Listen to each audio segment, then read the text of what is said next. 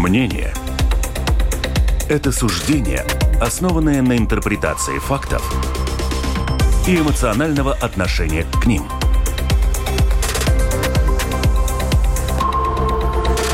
Открытый разговор с Ольгой Князевой на Латвийском радио 4.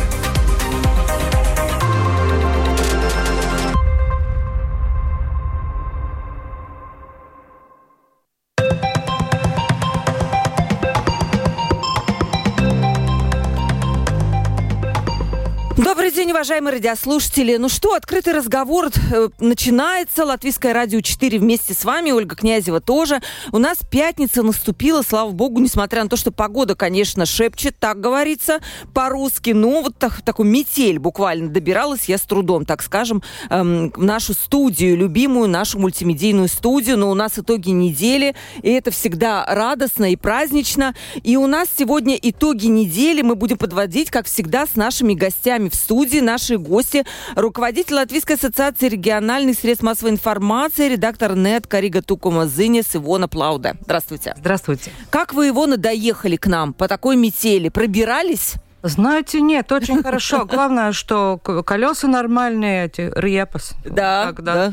Э, для машины. И если сейчас э, из-за этих э, новых регуляторов ну, которые у нас поставлены, очень тихо, смирненько все едут. Когда плохая погода, тогда все так... Все, кстати, да. Когда лучше все едут и аккуратненько, аккуратненько и да. очень так комфортабельно приехали. Главный редактор онлайн-журнала «Спектр» Антон Лысенков. Здравствуйте, Антон. Здравствуйте. Антон где-то потерялся у нас на Домской площади. Мы его вылавливали, искали с собаками. Ну, главный результат. Нашли. Нашли, слава богу, нашли. Ну, у нас очень много тем. 28040424 это телефон WhatsApp. Туда можно писать. lr4.lv, кнопочка «Написать в студию». Тоже туда пишите. А, вопросов будет много. Но самое главное, ну, коллеги, ну, как вам показалось, что самое главное было на неделе? Что вот вас лично тронуло? Потому что я всегда составляю этот топ-5 для себя, но бывает у нас коллеги-журналисты приходят и говорят, а у нас вот, нам кажется вот это. Ну вот вам что показалось важным? Ну, мне показалось самым важным, наверное, балтийское турне Зеленского. Да, согласна. А вам, Вона? Да, тоже только сегодняшний день делал коррекции. Сегодня у нас день рождения маэстро Паулса. Вот, кстати, э, спасибо, Сегодня что напомнили. Его, его сейчас именно в эти, э, в радио, его сейчас день рождения справляют. Гости приходят именно в студию радио. Так что видим, что такое... Я думаю, что большое происшествие для общества Латвии такой... Э, это праздник и для, для обеих язычных... Э, и шире, шире. Маэстро Паус это, это, это, это шире. человек второе... мирового уровня абсолютно звезда. Да, Поэтому наши поздравления. И, и это э, величайшее достояние и Латвии, и мира. Главное, это хорошее, его хорошее ну, здоровье. Но еще один месседж он дает тем, что э, очень хорошо, что он работает.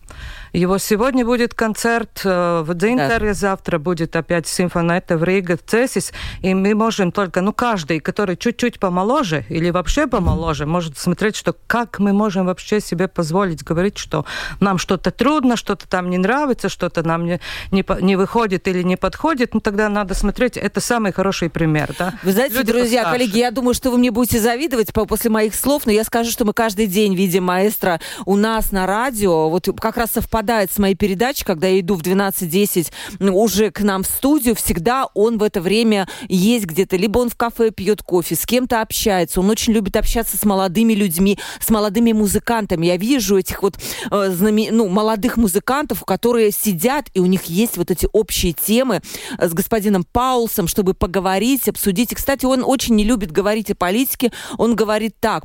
Политика – это все проходящее. Вот музыка вечна, и я вот хочу здесь в этом плане присоединиться к его словам, но начнем мы все равно с политики, как бы вам этого не хотелось. Все равно визит э, э, Владимира Зеленского, президента Украины, в Балтийские страны, и завершились вчера этот, этот Балтийский визит визитом в Латвию. Многие наши коллеги-журналисты побывали, в том числе наши, мои коллеги с радио, побывали на этой пресс-конференции э, господина Зеленского. Как вам, какие у вас ощущения, Антон? Давайте начнем с вас, потому что было было такое ощущение, смотрите, э, что господин Зеленский, понятно, что главное внимание его направлено в, сейчас в США, потому что оттуда он ждет вот эту главную помощь, которая, возможно, может как-то переломить ход событий.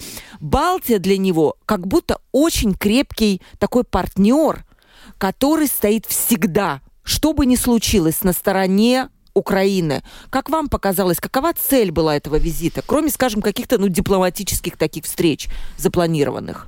Ну, э, мне кажется, что это визит был э, достаточно показательным. И э, действительно, я с вами соглашусь, что ну, как бы Зеленский приехал туда, где точно его не бросят, где точно его поддержат. То есть э, он обратился к своим самым надежным и в, Европе, и вообще и в мире самым надежным своим сторонникам. Это Балтия и Польша, наверное. Вот. И это может быть э, своего рода жест э, западным странам, но западным, странам Западной Европы и США, да, э, от которых действительно он ждет основной э, пакет помощи. Э, но там не вполне ясно. То есть там, там этот пакет помощи еще должен пройти одобрение, еще не вполне ясно, а, поддержит ли его, в полном ли объеме, как там будет э, это еще не ненадежный э, окончательный вариант, да.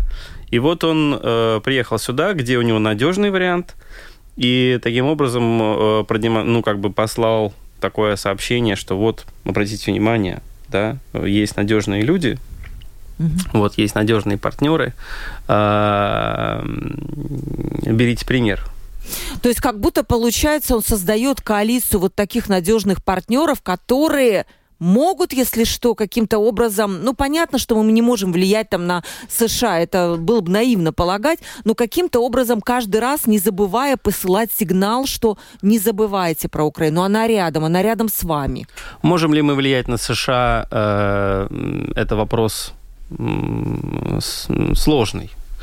А, символически можем, а, идейно можем, и, так сказать, идеологически тоже можем, да, потому что, ну вот я э, совсем недавно общался с э, некоторыми дипломатами, да, которые э, постоянно отвечают на вопрос Возможно ли компромиссы и какое, может быть, э, где находится, в какой области находится вот как бы разрешение это, этого mm-hmm. военного конфликта? И они, дипломаты эти западные, э, постоянно отвечают односложно, что никакого компромисса невозможно, mm-hmm. и решение лежит в, так сказать, на поле боя. Оно должно быть найдено на поле боя. И при этом и при этом э, не секрет, что ВСУ сейчас испытывают очень большие сложности э, на этом самом поле боя.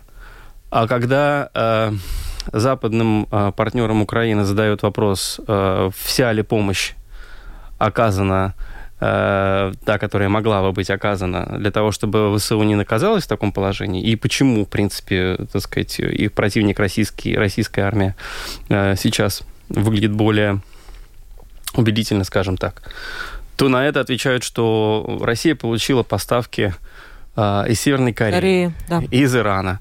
Ну, а, если западный мир с его объемом военного производства, с его э, объемом, э, значит, средств, которые рас, расходуются на оборону, не может выиграть конкуренцию с Северной Кореей в помощи своим союзникам, то вот Зеленский прибегает так сказать, к, этим, к такому символическому визиту, продемонстрировать, что давайте задумаемся, кто здесь действительно по-настоящему надежный партнер. Да, мне тоже так показалось, вот когда я думала о том, как, как это выглядит со стороны, я вот с вами солидарна, но вы знаете, вот я хочу сейчас у Ивона спросить, как она это видит, а вам будет потом вопрос все-таки, почему западный мир так медлит. И сейчас э, перед форумом в Давосе, который состоится вот уже скоро, я так понимаю, США хочет э, от Украины какой-то четкий сценарий, как они будут использовать это вооружение. То есть как произошел, вот вам будет, может быть, пока подумайте, этот вот переломный момент, когда а, от ситуации мы даем вам помощь, пожалуйста, сколько угодно, до расскажите, как вы ее будете использовать и вообще, почему это промедление происходит. Но я хочу, да, как вы это видели, как вы это воспринимали, этот визит, э, какие мысли? Я воспринимаю это, я смотрю, мы следим э, каждый, каждый день за событиями, и я вижу все-таки, что это э, результат системной работы, поскольку это продолжение э, того обещания, которое дали 26 государств Европейского Союза Зеленскому. И это один такой, эти визиты, которые не только в Балтийских государствах, я думаю, надо посчитать сегодняшний визит Сунака в Украину и предыдущие визиты, которые были в Нидерландах и других государствах, это просто шаг за шагом э, идет обход Евросоюза, чтобы э, сделать эту помощь Украине и в материальном, и милитарном э, плане из-за из блокировки. Это подход, как э, блокировать или обходить э, эту угу. Орбана, да, его, его мир, ну, как мировоззрение и его эти категорические, ну, как, как это сказать, он шантажирует да, Евросоюз и, и это один из видов обхода, что э, Украина заключает отдельные, отдельные эти договоры с отдельными государствами Евросоюза. 26 государств этому согласны, этой помощи. И это будет как добавительное, что каждая, э, каждая из этих государств, с кем заключается два договора, вы наверняка посмотрели, это два, два договора. Это государственный договор и договор, который идет как будто, ну, как из Евросоюза часть Евросоюза и часть НАТО, которая идет, это милитарная помощь. Эти, это два разные, э, два разные договора. И это есть такая возможность просто э, побыстрее сделать этот договор, который, я уверена, что Евросоюз заключит, э, найдет э, меру пресечения для Орбана, и наверняка будет этот договор за 50 миллиардов помощи, дополнительной помощи Украине, но Украине надо помощь, милитарная помощь ей надо сегодня и сейчас, и это одна из возможностей, как заключая этих отдельных договоров.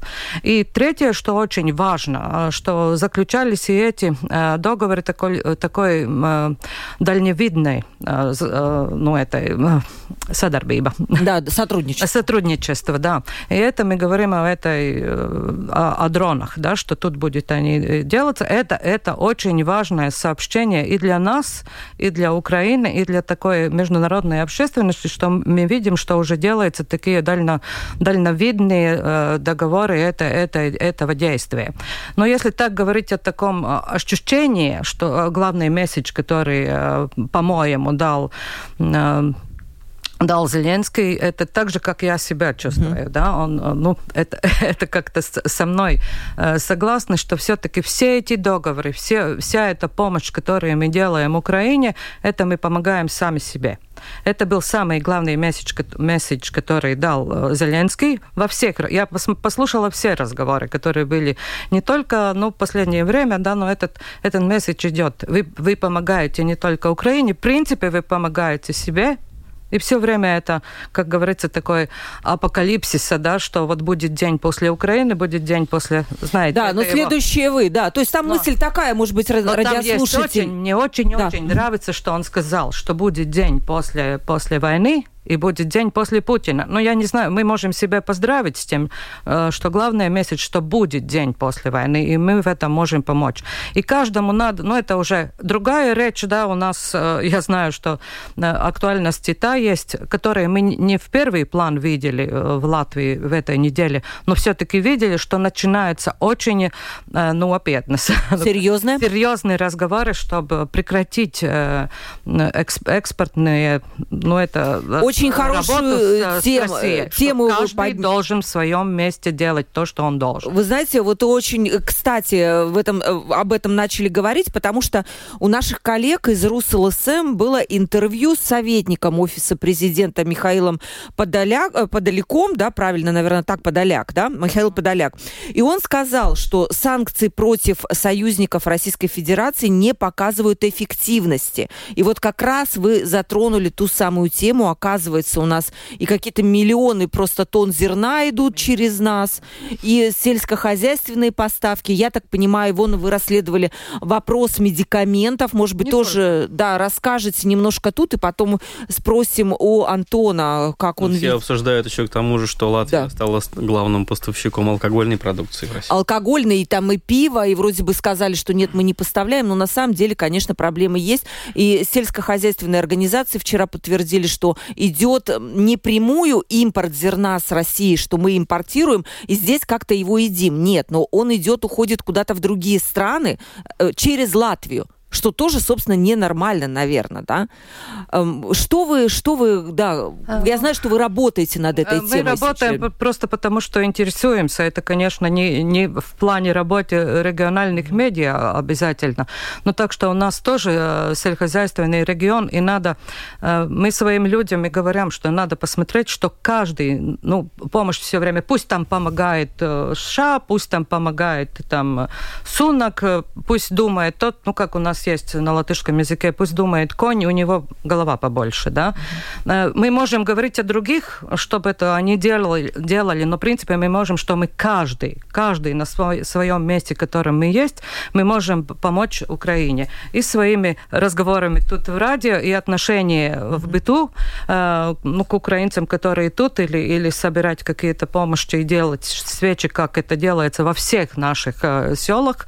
Э, но эти и свечи, и собирается одежда, но э, то, что мы не видели до, до сих пор, что такая большая, ну, я называю это, э, ну, э, кровные, может, асинсграуды. Ну да, кровные деньги, да? Кровные деньги, но... А, асинсграуды, это кровавое зерно. Крова, кровавое зерно, поскольку, и почему а, выходит, что Латвия самое главное экспортное государство? Потому что тут пока это самый главный, единственный пункт, где проходит весь, весь этот транзит, угу через, через Латвию одна точка, через которую проходит весь транзит, который идет э, э, ну, в другие страны. И э, то, что мы увидели, не так, не так легко, с транзитом наверняка не так легко будет решить. Э, то, что мы можем тут в Латвии решить, это то, чтобы не было потребления тут на месте. Чтобы мы для, для этих компаний, которые тут работают, с этими мы можем работать. А Но что большинство, с... Э, почти 90% уходит ну, по, по бумагам. Это тоже еще надо смотреть, что по, бумагам mm-hmm. уходит. Да? Большинство этих компаний, они же не, даже не э, российские компании, они даже не латвийские компании, но эти конечные добыватели этого, да, которые благо получат от этого груза. Это французские компании, португальские, испанские э, эти компании, с которыми уже надо работать нашим, э, нашим европарламентариям, нашим государствам Евро, Евросовете, э, чтобы не был этот транзит. И вот в этой, в этой части, э, насколько нам удалось, вот э, интервью два дня назад было с Каринчем, э, с нашим министром внешних дел, и, и с президентом тоже говорили, и с Земкопиебс министром этом сельхозяйства, что вот, вот в этом плане очень трудно договориться с этими южными государствами, которые говорят, что это правда или нет, что большинство этого зерна идет в Африку. Да? И как мы можем э, доказать, что вот э, мы эти хорошие, а Россия плохая, если мы закрываем зерно через нас? Да? Поскольку зерно идет, э, это единственный пункт, который, в принципе, зерно возможно перевозить. Вы знаете, что есть и черноморский пункт, и первые украинские зерно уже ушли в Африку, и в Европу через рижские порта, но это, конечно, как, ну, я не знаю, как через голову брюки тащить, да, эта дорога, поскольку надо через Польшу, если железные дороги, там надо пере, перебрать на эти рейсы другие, да, если наши через наши Ну, порта, дорогой путь, да, сложный. Не да. только дорогой, но даже невозможный, да, поскольку Белоруссия уже посередине, да, э, и это очень-очень сложная работа оказалась с этим зерном. Но будем говорить о тех компаниях, которые работают себе спокойненько, да, и, и вот, ну, медикаменты одно из сто. Что mm-hmm. показались медикаменты. И то, что мне очень, как, что нам очень э, оказалось очень-очень болезненно, что э, э, можно видеть, что сразу у, увеличилось латвийское это участие э, ну, в, денежной, в денежной экономике России после 2014 года. И если посмотреть, что самый большой такой э, подъем этого экспорта, да, который идет экспорта, да, mm-hmm. или транзита через Латвию из России, идет именно перед войной. 19, 20, 21 и главное, что в 22 году. Он там на два, на три, на три раза вырос этот. Так выходит, что Латвия, ну, своим транзитом и своим открытым этой работой, ну, латвийская железная дорога, в принципе, помогла России достать, там, там можно посчитать, там Да, ведь серьезное исследование. Ну, вот есть вопросы к вам сразу, Ивона. Ну, наш слушатель интересуется, но вы тогда что? Говорите, что нужно отказаться от транзитной прибыли, но ведь это деньги, да?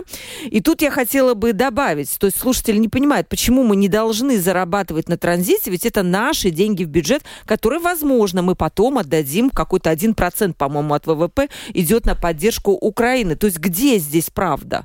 Отказаться? Э, знаете, правда, правда в том нашем отношении, в нашей душе и, ну, сака, года прата. Да. Угу. Как, ну, Понятно, года прата это, ну, на ну, э, что, это, это все-таки самое Понятие главное. Чести, мы не можем, да. ну, мы, э, ну, знаете, от убийц тоже наверняка, если мы поставим, э, ну, работ... самое главное, ну, если так посмотреть, то надо до абсурда довести, да, но самое главное возможность, как мы можем денег получить, наверняка, ну, где, где деньги лежат, да, наркотики продавать, да людей продавать, да, ну, если деньги идут, почему мы это не но, делаем? А можно мне тоже? Да, пожалуйста. Для меня это то же самое. Я хотел бы э, обратить внимание на две вещи. Во-первых, э, если вы помните, несколько лет назад мы здесь в Латвии переживали большой глубокий банковский финансовый кризис когда у нас регулятор, э, глава регуля, регулятора банковского оказался на два месяца, по-моему, под стражей,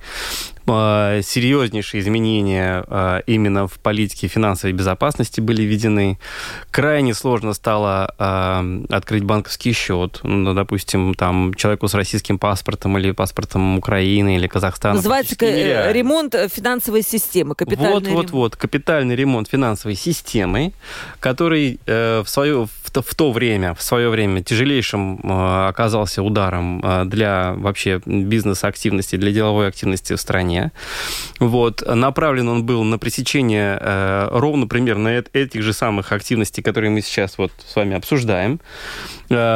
Очень сильно ударил по обычным людям, обычным бизнесменам.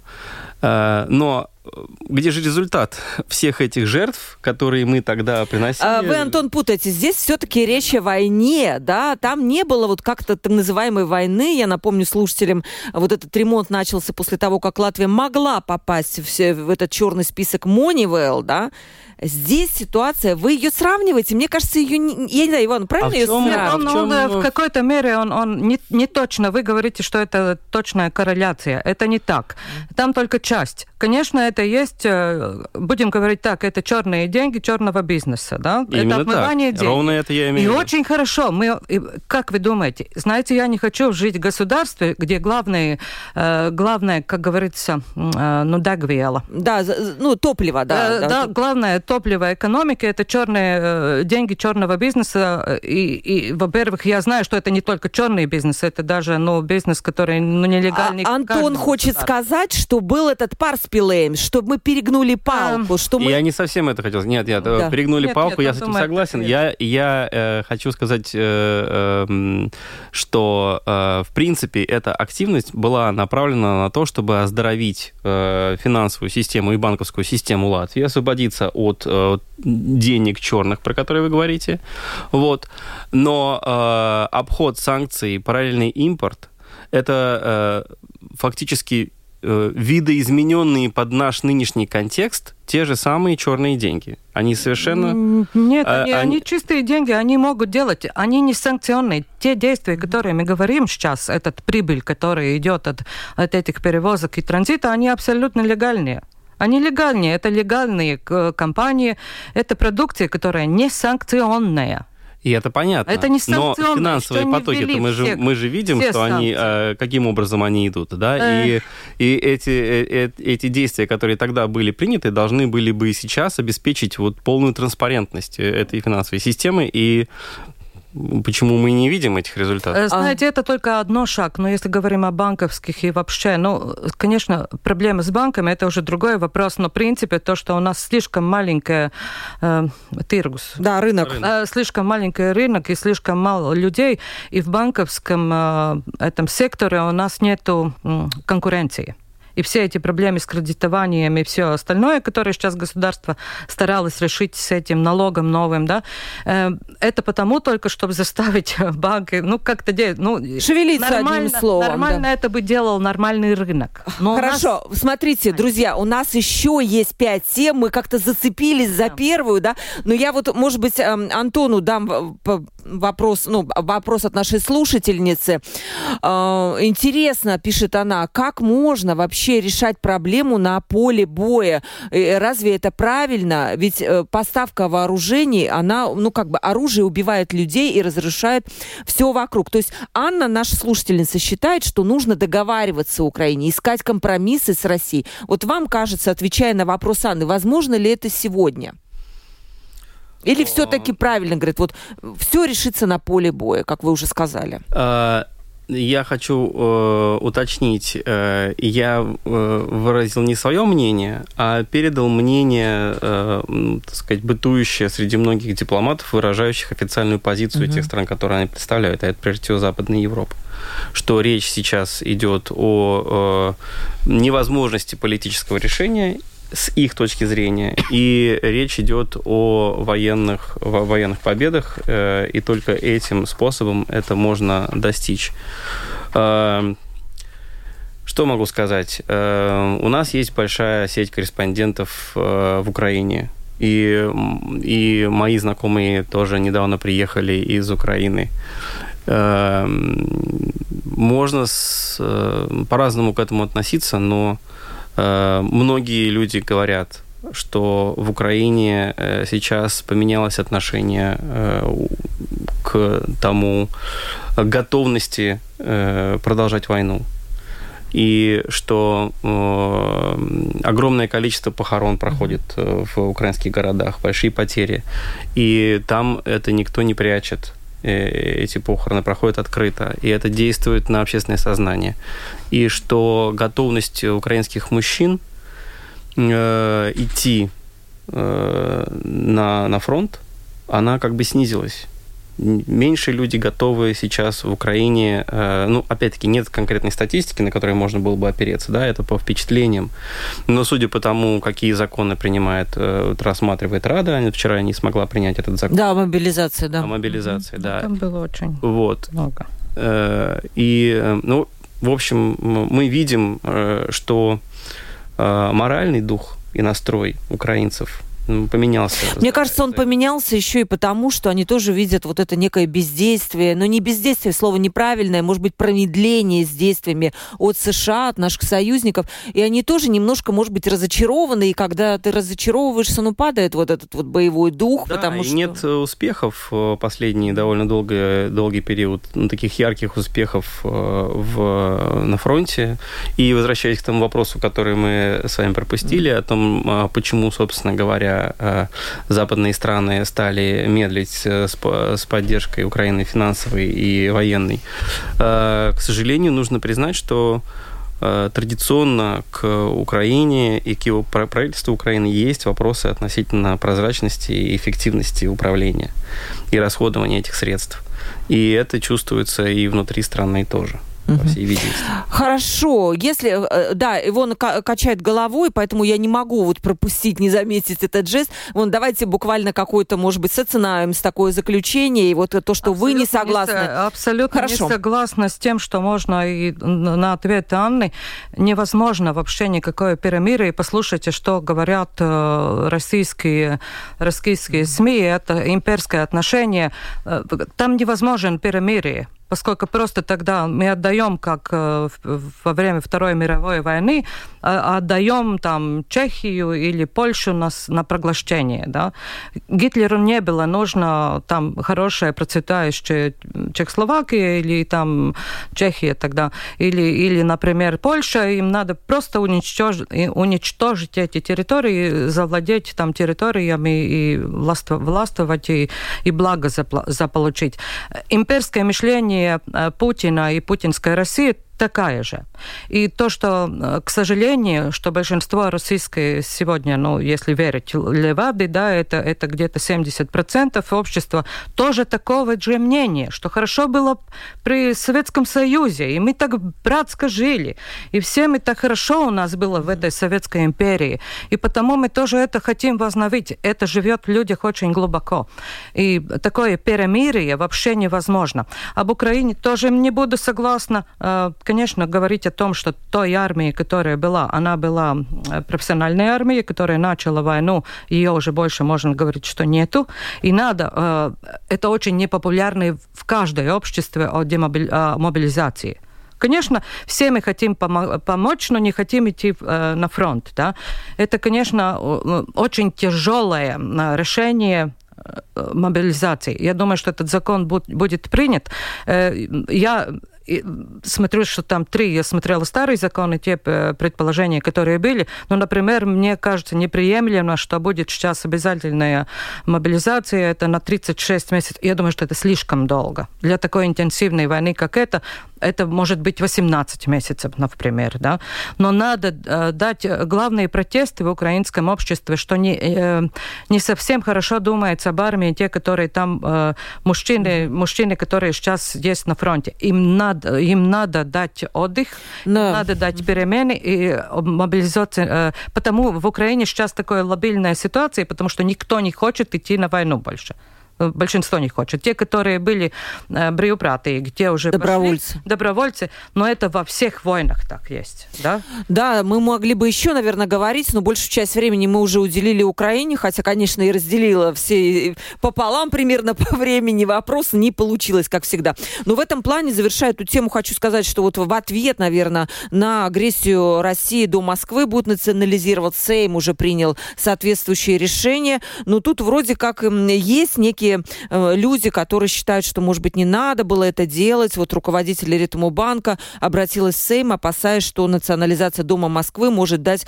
государству-агрессору повод предпринять аналогичные действия против латвийских предприятий, в том числе Ретумобанка. То есть Россия может национализировать их какие-то активы. Ну, вопрос тоже, почему ну, эти активы... часть опять тех Вопроса, же вопросов, да, о которых мы говорили. вопросов, Я думаю, говорили. что это то же самое. Мы возвращаемся mm-hmm. к, к, к той да, же мы не, не да? будем возвращаться к той Именно, же теме. потому что это решатся там юридические нюансы, э, поскольку не будут э, государства, это не национализация, да, вы знаете, юридический да. нюанс, поскольку не будут, государство не будет использовать для своих нужд, да, она будет ставиться в государство, и это, если продаваться, то это будет сразу угу. отдаваться. Как э, оцениваете то, что 9 вот января состоялось первое заседание Конституционного суда по иску 29 человек, которые которые потребовали взвесить, соответствуют ли Сатворосмы принятые СЭМом поправки к иммиграционному закону, отменившие постоянные виды на жительство для граждан России,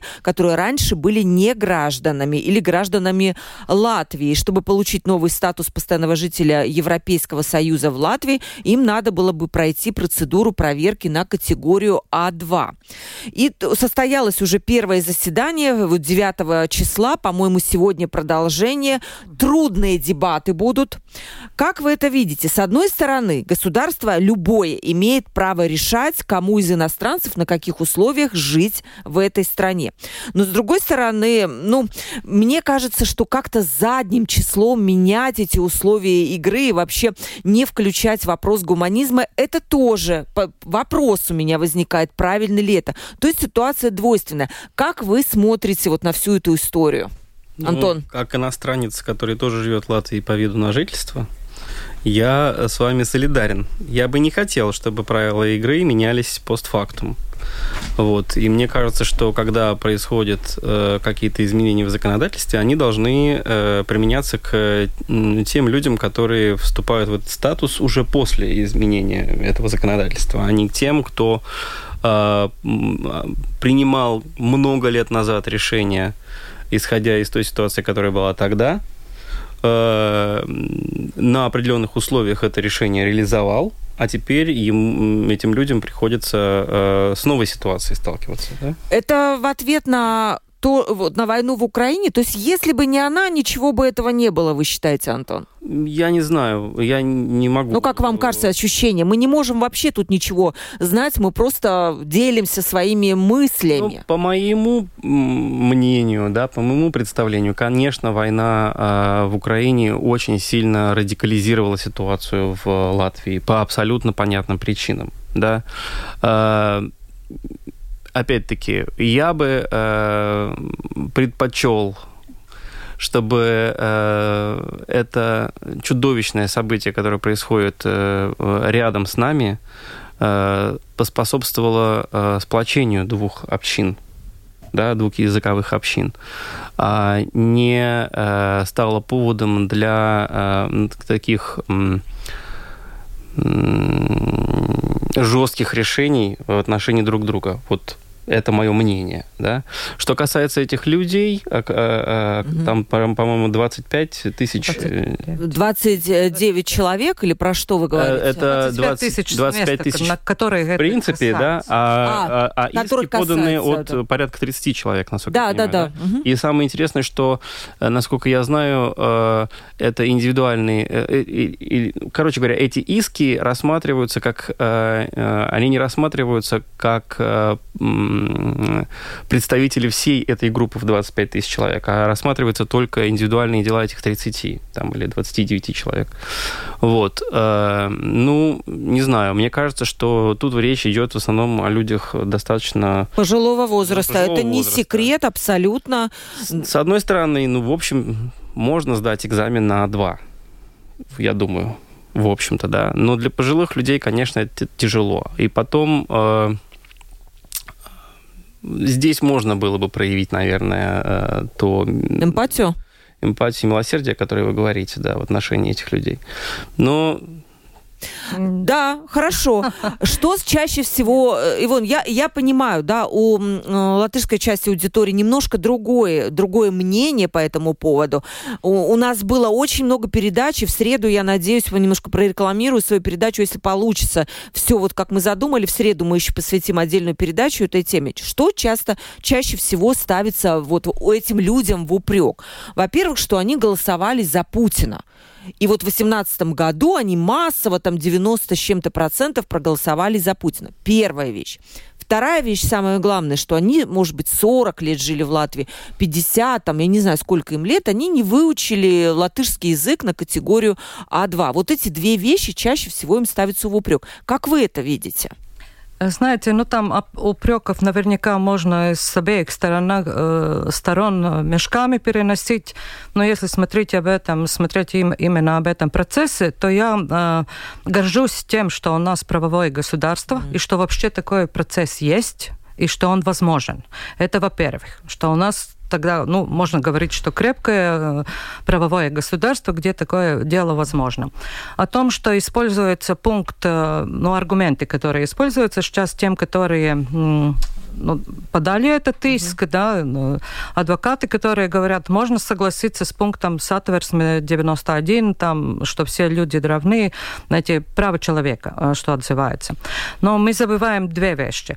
Во-первых, э, что есть и преамбула нашего закона, что это государство создано. Это государство создано, чтобы э, было бы место и возможность жить и проживать, и вообще, ну, какой-то длительный период, период латвийская нация и латвийский, чтобы была основа сохраниться латышскому языку. Это самое начало нашего закона. И если мы так же, как если вы попробовали бы жить э, в Исландии, да, где вообще вы должны будете изменять свое имя, да, вы бы был, как у вас там, э, Дотира, да, сразу фамилия меняется по, по имени, например, мой отец Миттелис, то я бы была, моя фамилия была бы Микелис Дотира, да, поменять, должны поменять э, ну, даже, да, тоже. поскольку маленькие общины у нас старинный, очень э, глубоко старинный язык, который надо сохранить. Два, два такой, этого племени только осталось, балтийского, да, и это понятно, что это для сохранения э, языка. То, что это, конечно, решение. Я не согласна то, что вот с такими перепрыжками, что 20 лет не смогли ничего сделать, там 30, да, и сейчас вот начали. Вот все решим. Но это с одной стороны. С другой стороны, вы не говорите о том, да, я очень э, для, если мирное время, но смотрите с другой стороны. Э, как мы будем э, то, что возможно, вы же э, согласны со мной, что используется Латвия как место проживания пятой колонны, что Латвия всегда использовалась для мягкой власти России, всегда использовалась. Я, ну, это системно мы можем посмотреть все мероприятия, которые шли, это надо просто пошерстить. За эти годы мы видим. И Латвия единственная. Во-первых, мы уже с такой это государство новое, которое создавалось, возновилось да, в 91 году, она уже была с 93 -го года как с яйцом паутис, как это? Э, ну, э, дракона, да, с яйцом драконом. И это яйцо дракона, это 250 неграждан, которые тут жили, поскольку это Тысяч. Было, э, да, 950 тысяч неграждан, которым разрешили тут остаться, чтобы вывести русскую армию, российская армия. Тут осталось одно такое, ну, как... Это единственное мир государство, где оставили люди, которые могли не были лояльны этому государству, они не хотели быть, э, узаконить свое, свое проживание тут, да, и они просто жили.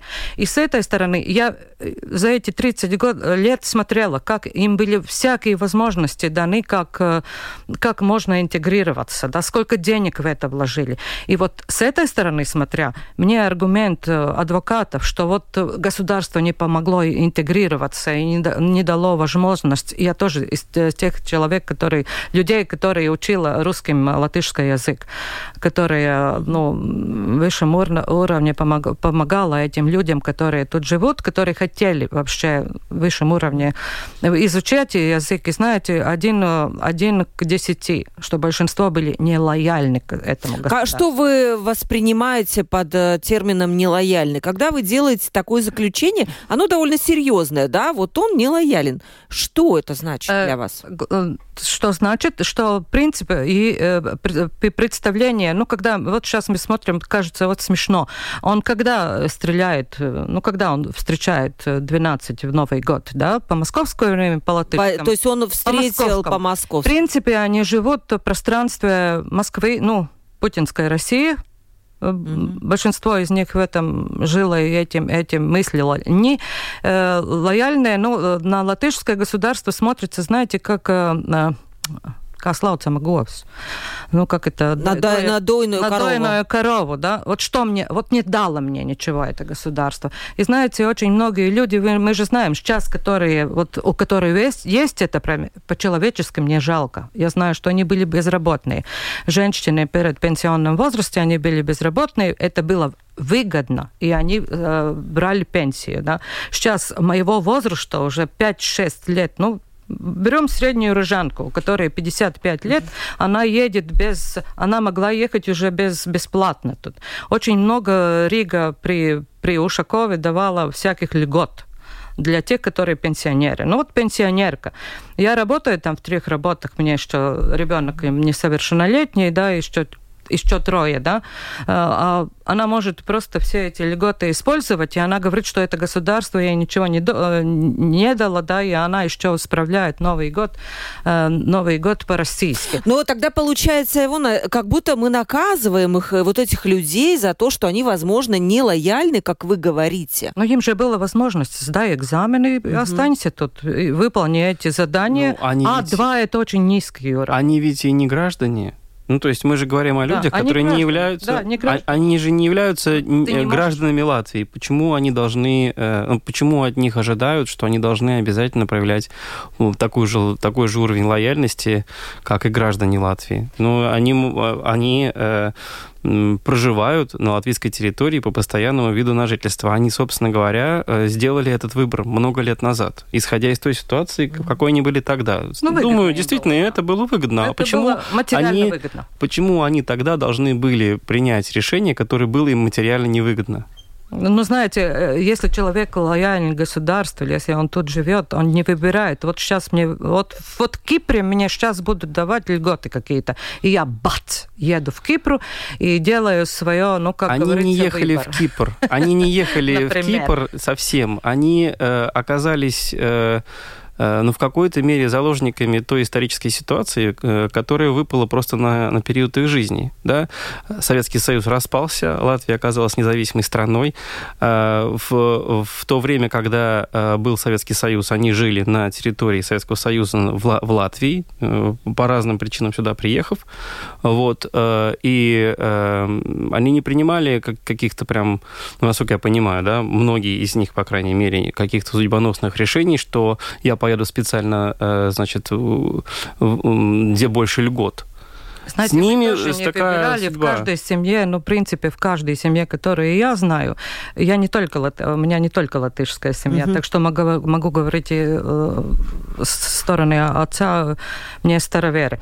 И, и я вижу, что в каждой семье, и, в, и даже и в русской, и, и латышской, это не, те, которые в Латвии жили, вы говорите, они не выбрали, их так судьба положила.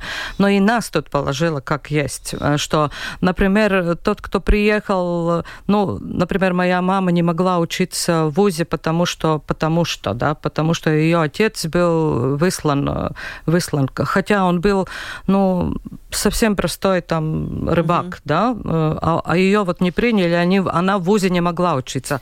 У нас не было квартиры, какие давали, потому что, потому что мы тут местные, да, у нас не было где жить. Да, да но мы, мы, мы сейчас уже уйдем в эту тему, да, там в историческое, да, историческое это. Да. Э, Виталий пишет, эти люди на 9 мая после салюта минут 20 скандировали «Россия, Россия, Россия». Это разве нормально?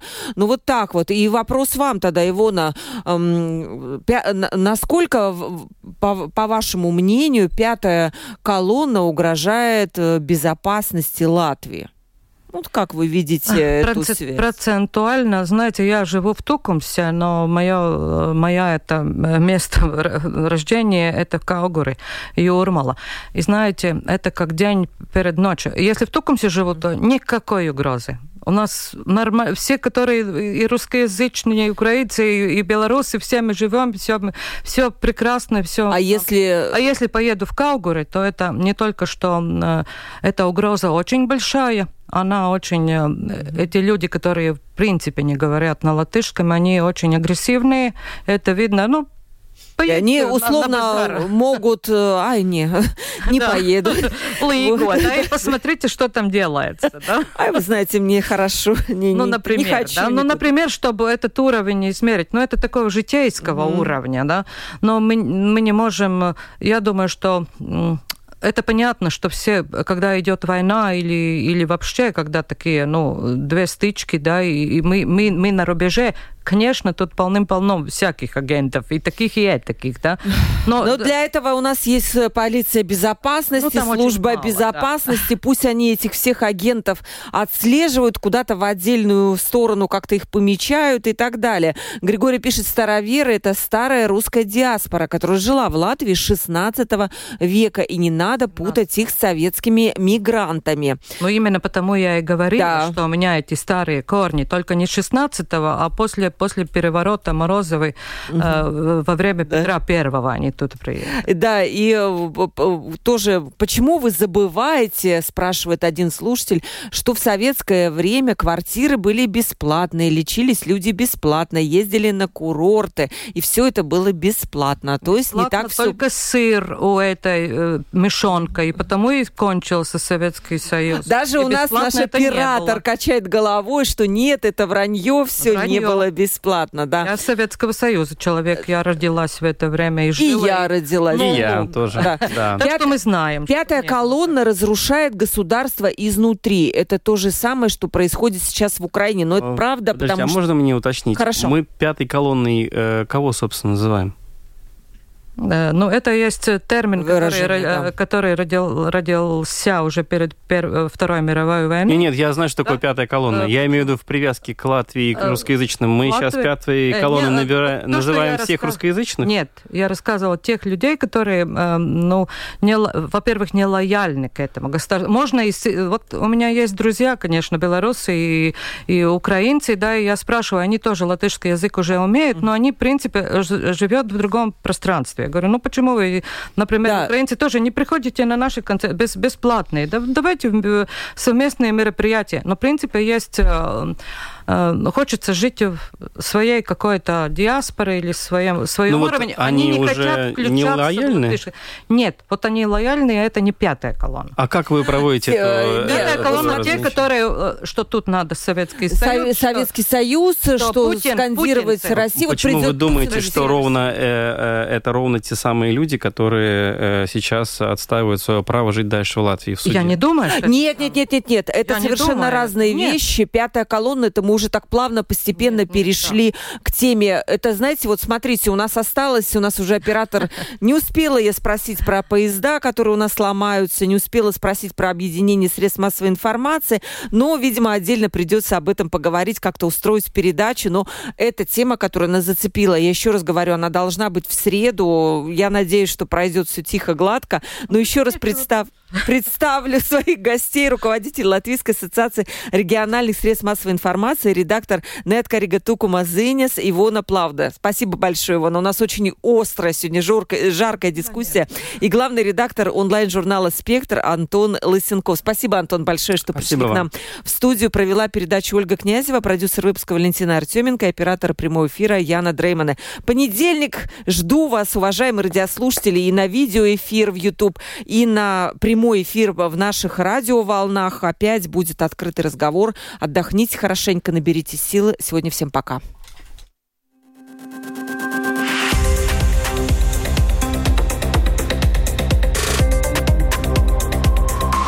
Открытый разговор. Площадка для обмена мнениями по самым важным темам с Ольгой Князевой на Латвийском радио 4.